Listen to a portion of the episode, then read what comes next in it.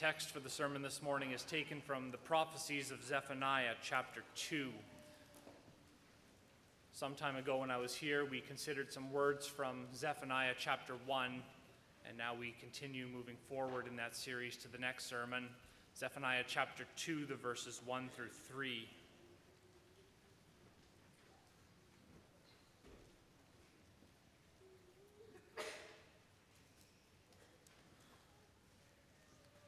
Text from the Word of God reads as follows Gather together, yes, gather, O shameless nation, before the decree takes effect, before the day passes away like chaff, before there comes upon you the burning anger of the Lord, before there comes upon you the day of the anger of the Lord.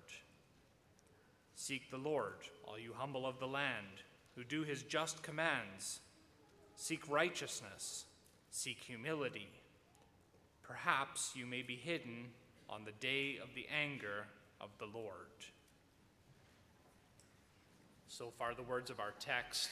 After the proclamation of God's word, our initial response will be the singing of Psalm 91, the stanzas 1, 3, and 5.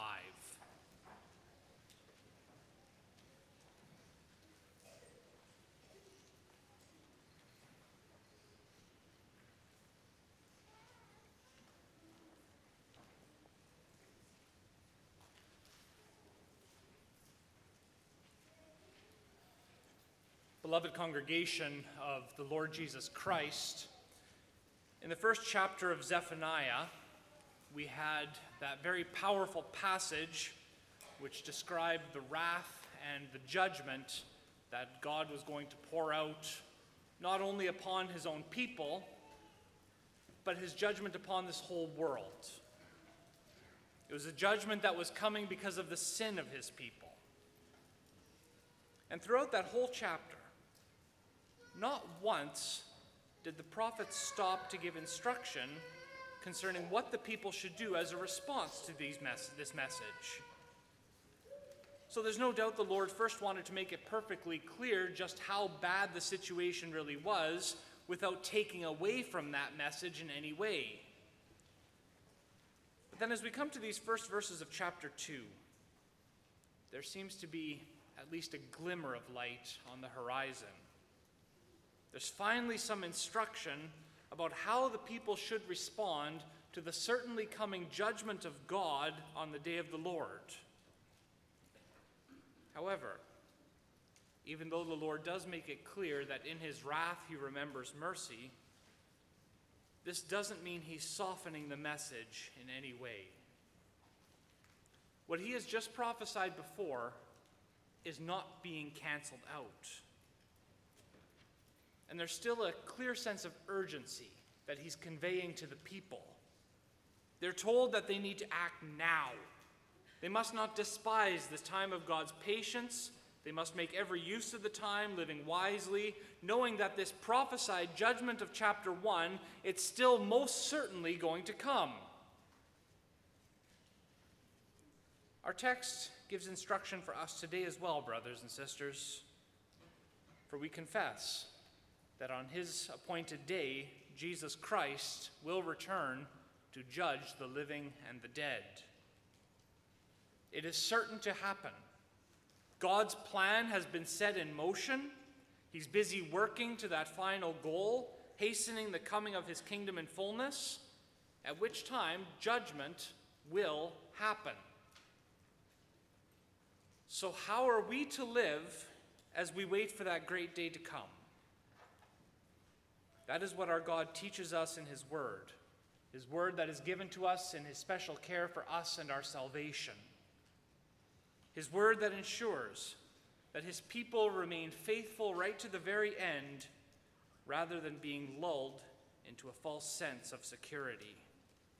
I proclaim to you the Word of God this morning under the following theme The Lord teaches His people how to live in view of His coming day. And we'll first see that it is a time for urgent gathering. Secondly, it's a time for seeking. And finally, it's a time for finding shelter. Brothers and sisters, if your Bible is the same as the pew as the pulpit Bible here, then you'll see that these verses are placed under the heading Judgment on Judah's Enemies. And it's true, if you look forward through the rest of chapter 2, it does speak about the judgment that God will bring on the nations surrounding Judah. However, these verses that we are considering this morning are more accurately placed as the conclusion of the prophecy of chapter 1. In these words, the Lord's not addressing all the nations around Judah, He's continuing to address His own people. And it's not a pleasant message either. We can see evidence for that right away in verse 1. The first verse of our text, it seems to be very short, very simple. Gather together. Yes, gather, O shameless nation. But as short as that verse is, there is a powerful and a biting message to it. Through these words, the Lord God, who is giving his people evidence of his mercy, he also makes it perfectly clear what he thinks of his people at that time. The word that's used when commanding the people to gather together is closely connected to the Hebrew word for straw. And we see that connection clearly back in Exodus, the time when Israel was in slavery. Perhaps also the children here remember that when Moses first requested Pharaoh to let the people go, Pharaoh responded by saying, No, these people are lazy. They need to be forced to work harder. So he commanded that from then on, the people would have to gather their own straw. But when it speaks about gathering straw, then the same word is used as we find in our text Exodus 5, verses 5 and verse 12. And that same word is also used when describing the man found gathering sticks on the Sabbath day, Numbers 15, verse 32. He was gathering small sticks of a tree to make a fire. Also, the widow of Zarephath during the time of Elijah, gathering small sticks to make a fire. Same word again. So, the kind of gathering that our text is speaking about, it is not the normal language of gathering together for an assembly as the covenant people. Our text is speaking about a gathering together in complete humility. In the sight of God, the people were so pitiful that they were like little sticks, like straw, the useless part of the crop at the time. Nothing special about them at all, really not fit for anything except to be thrown out. It's also indicated in verse 2 where it directly speaks about chaff chaff which is so easily burned up and consumed by the fire. Now, the idea of gathering together, that was nothing new for the people of God. There were certain occasions, according to the law of Moses, where the people were commanded to assemble before the Lord. These would typically be times of great rejoicing. They would celebrate the relationship they had with God, all the goodness that the Lord had showered upon them. They would worship the Lord together. They rejoiced as they heard the call, Let us go to the house of the Lord. We recognize those words from Psalm 122. But with that gathering here in Zephaniah, there's not that same feeling of joy. They needed to gather together in humility, recognizing their weak and their lowly position. And that also comes out in the second half of verse 1. There, the people are called a shameless nation. The very fact that they are referred to as a nation is a very cutting remark because that word used there is a word that's typically used to describe the pagan nations around Israel. So the people are being addressed as those who are no different than those around them. God is revealing what he sees from his holy throne. He says that the people's lives have shown that they're not different in any way. They have not worshiped the Lord as he commanded, they'd worshiped other gods as well. We read about that in the first verses of chapter 1. They hadn't followed the Lord's commandments, they'd done as they pleased, and they thought the whole time God was going to let them get away with it. He would not do good, nor would he do evil. Chapter 1, verse 12. So, by all the external appearances, there was no difference between God's covenant people and the surrounding nations. In fact, the Lord's chosen people were not even just a nation like the others, they were a shameless nation. The original here for shameless literally means that they were not desired at all. This word is more often used in the positive sense. Actually, we sang of it earlier with the words of Psalm 84. There was that yearning for the house of God, a deep longing and desire that came right from the heart. Well, now, because of their sins and their hardened hearts, the Lord had the opposite feeling for his covenant people. Rather than having a strong desire for them, that he might be worshiped by them, that he might have this relationship with them, all motivated by his abounding love, he now has a strong desire against them. No positive desire at all. In fact, they've become shameful to him. And such language also reflects the attitude that the people had toward God. They themselves had no shame when it came to their own life. They were very open about the fact that they were sinning. They didn't try to hide the fact that they were going directly against the commandments of the Lord. Rather, as Isaiah says in Isaiah 3, verse 9, for the look on their faces bears witness against them. They proclaim their sin like Sodom, they do not hide it. And even as they are confronted by the prophet of the Lord with their sin, it doesn't cause them to blush in shame. They have no remorse. Those are the people who are now being told gather together. Not a joyful assembly, but a solemn assembly. One in which the people must together acknowledge their sin and repent. No sounds of joyful singing, only the sounds of weeping as they plead with the Lord to yet show mercy to them. And it is a gathering that must take place quickly.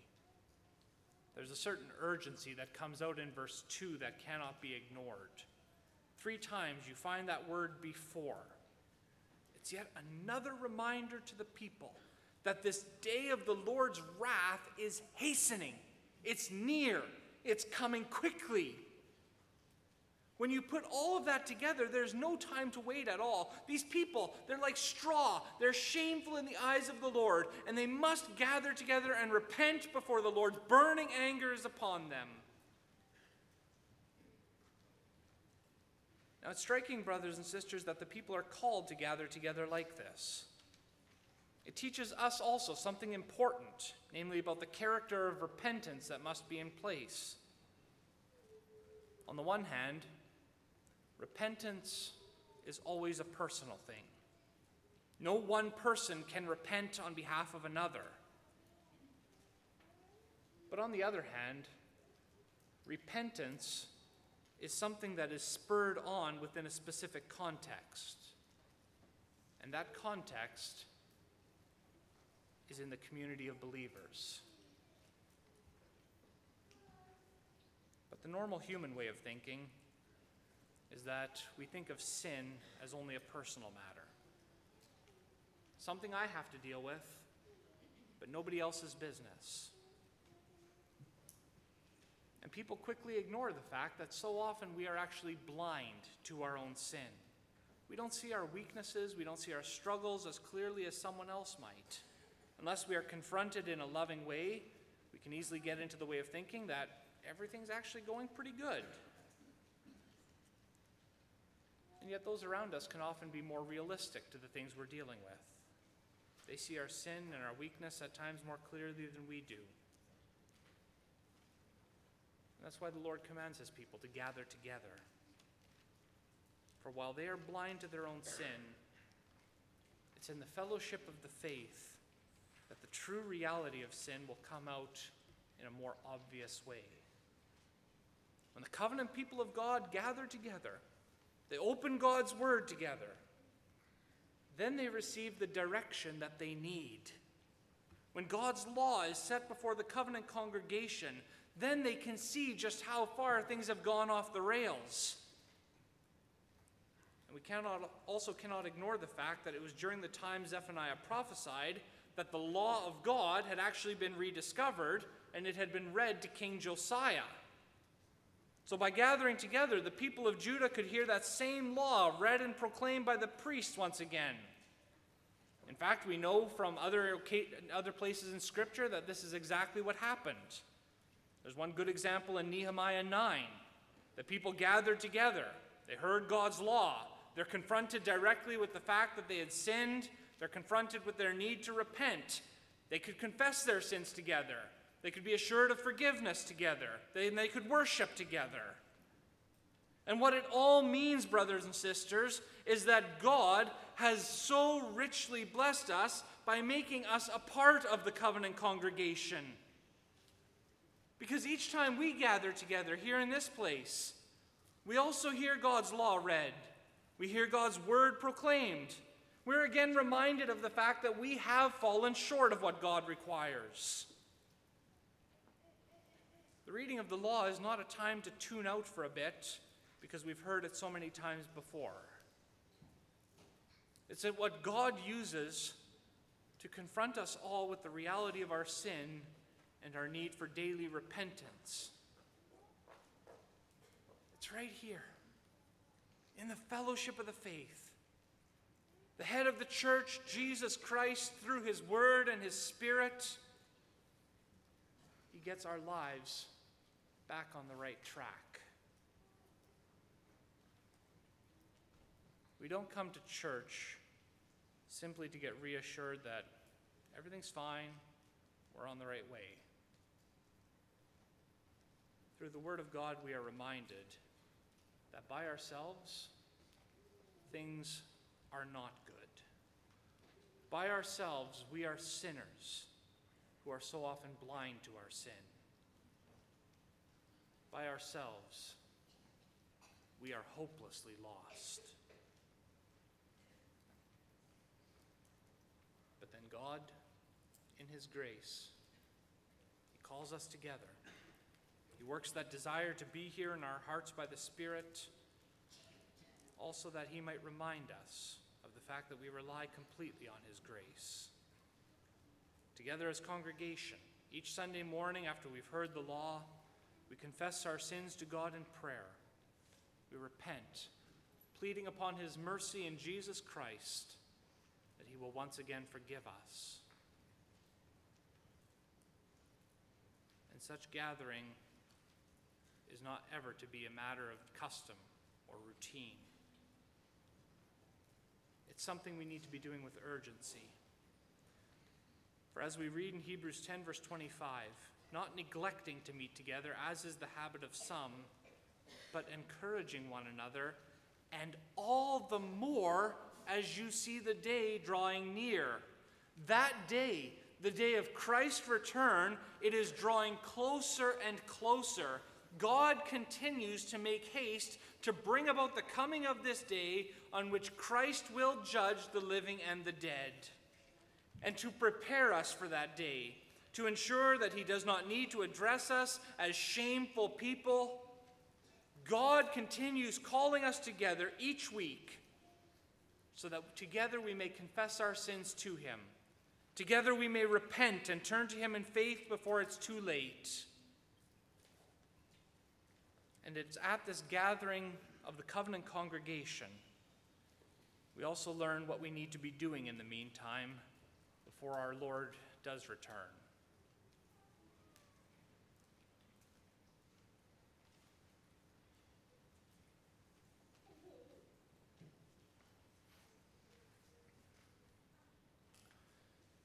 In verse 3 of our text, the Lord teaches his people that while judgment is most certainly going to come, they shouldn't just be sitting back and waiting for it.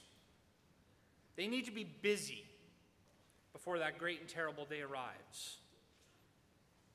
And they need to be busy doing the complete opposite of what they had been doing in the past leading up to this prophecy of certain judgment. If you look back to chapter 1, verse 6, one of the main accusations the Lord had against his people was that there were those who had turned their back from following the Lord, who do not seek the Lord or inquire of him. Many at that time, they completely abandoned the Lord. They ignored his commandments. They did their best to pretend he didn't even exist, that he had no say over their lives.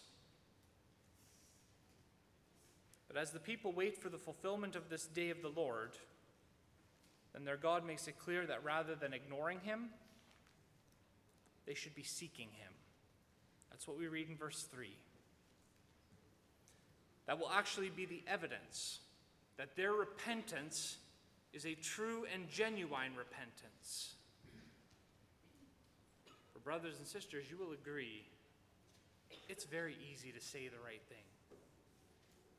Most people know exactly what they have to say to keep themselves out of trouble. However, when it comes to repentance, it's not only a matter of saying the right things, it's also a matter of doing the right things. Or to use the language of our confession in Lord's Day 31, it's about promising and showing real amendment. The very definition of repentance is that it is a turning, a turning away from sin and a turning to God in faith. Turning means that a change has taken place. It is something that requires active effort as well. That again comes out in verse 3. Rather than sitting back and waiting for the day of the Lord to come, the people were to be busy seeking the Lord. Seeking means that they are actively engaged in following the Lord their God they're actively engaged in walking in his ways, following his commandments. A person who is seeking someone or something, they don't just sit back and they don't just wait for that object or person to come to them. No, they actively go out and they pursue it. And as we hear these things, we have to remember that God is specifically addressing his covenant people here. Because when we talk about seeking after God, then we know that this is something people can only do through the working of the Holy Spirit. By nature, there is no one who seeks after God. Psalm 14. By nature, there is no one who desires to walk in the ways of the Lord. But for the covenant people, to whom God has revealed himself in a most special way, with whom he has entered into the most intimate of relationships, they know who their God is. They have received his covenant promises. They've had the obligation of the covenant laid upon them. So, in our text, we're not talking about people who don't know the Lord. We are talking about people who do know the Lord, but who have stubbornly turned their backs on him. They are called to repentance, to turn away from their stubborn ways and to seek the God who has revealed himself to them in the past. And notice how God addresses these people in verse 3. He calls them the humble of the land. Word used here for humble has the sense of bowing or crouching. It's those who are in a submissive position they have nothing at all to offer to the one who is addressing them. They are only in a position to receive. And these are the people who are in the perfect position to receive every blessing from their covenant God. That is a fact that does not change over time. God does not pour out his blessings on those who are proud and who think they deserve something from the Lord. No, he blesses those who see themselves as poor, those who have nothing to offer to God. They are the people of whom the Lord Jesus Christ was speaking in the Beatitudes. In Matthew 5, you have those well known sayings from our Savior Blessed are the poor in spirit, for theirs is the kingdom of heaven. Blessed are the meek, for they shall inherit the earth. Blessed are those who hunger and thirst for righteousness, for they shall be satisfied. And as you hear those words of Christ, you can't help but notice those con- the connections to our text from Zephaniah. In Zephaniah, those poor in spirit, those humble of the land, they are called to seek righteousness, to seek humility, or to seek meekness.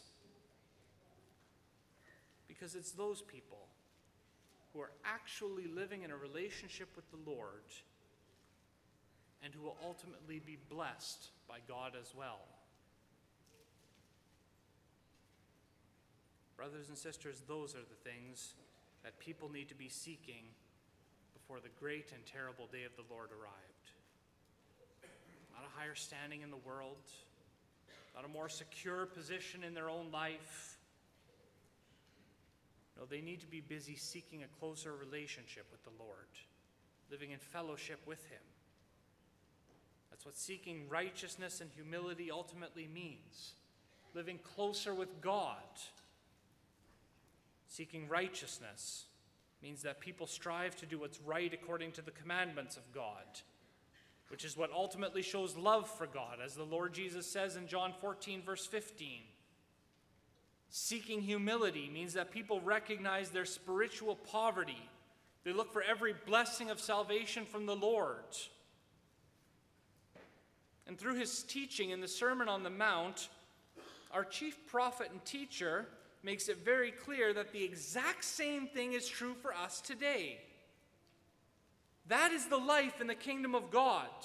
Our priorities today, all the things that we are busy with each day, they must reflect the fact that the great day of our Lord Jesus Christ is coming soon. And when that day arrives, as it will, like a thief in the night, how do you want to be found? Seeking the things of this world? Or do you want to be found seeking a closer relationship with the Lord? That was the choice set before the covenant people of Zephaniah's day. That's the choice set before the covenant people today as well. The day of the Lord, the day of Christ's judgment on the living and the dead coming quickly. There's an urgency to that choice and to act on it. What will you be busy with if our Savior decides to return this afternoon? What will you be busy with if he decides to return sometime later this week? As the Lord says through his prophet in Amos 5 Seek me and live. For by seeking the Lord, that is how you find shelter on the day of the Lord.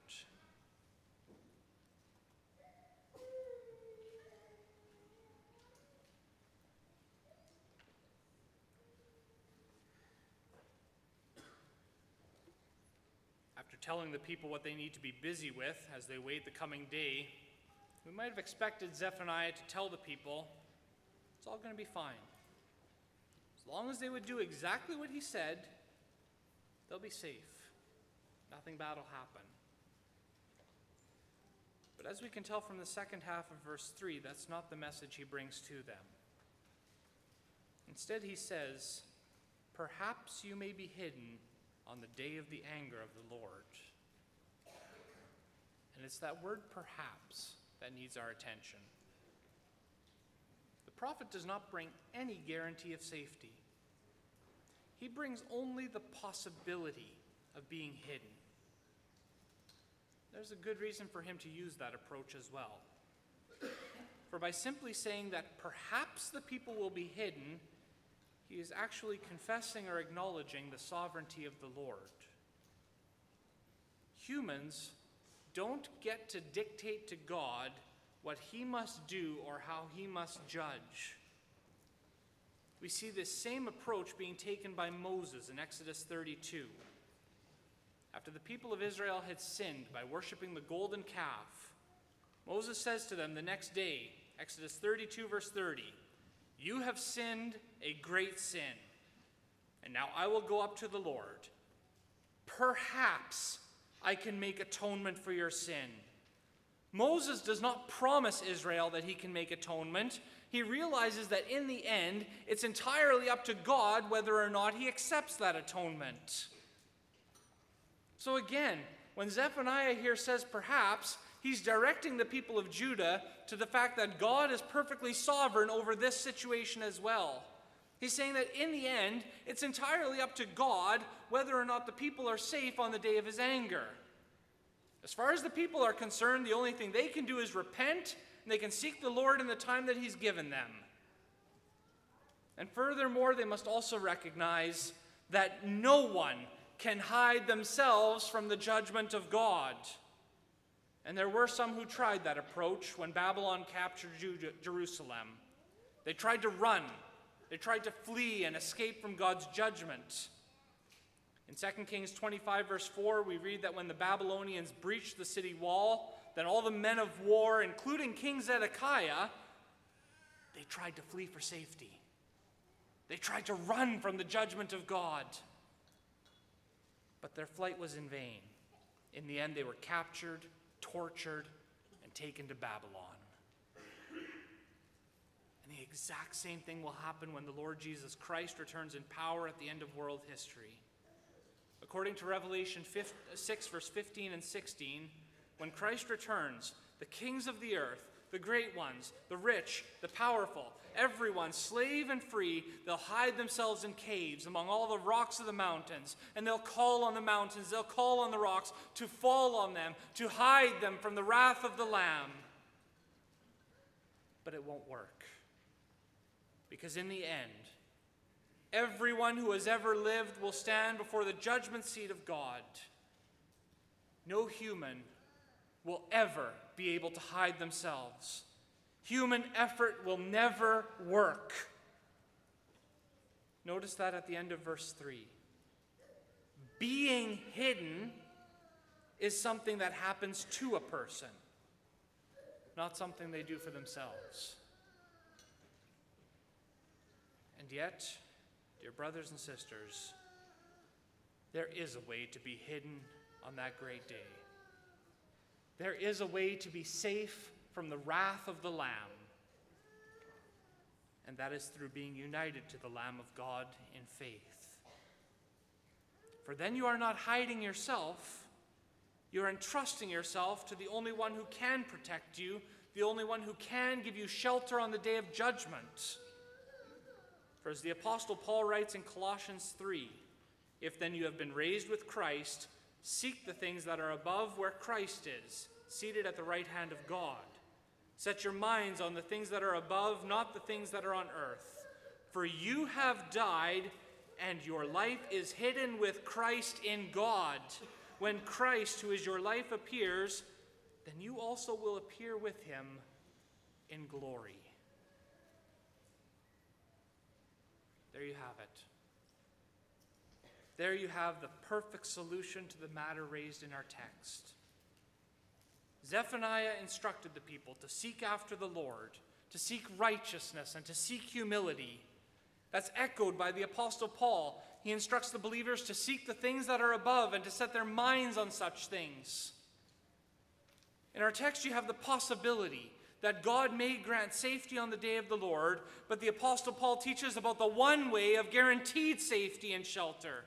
He says that through faith, your life is hidden with Christ. That is the only shelter on the day of the Lord, being hidden with your Savior.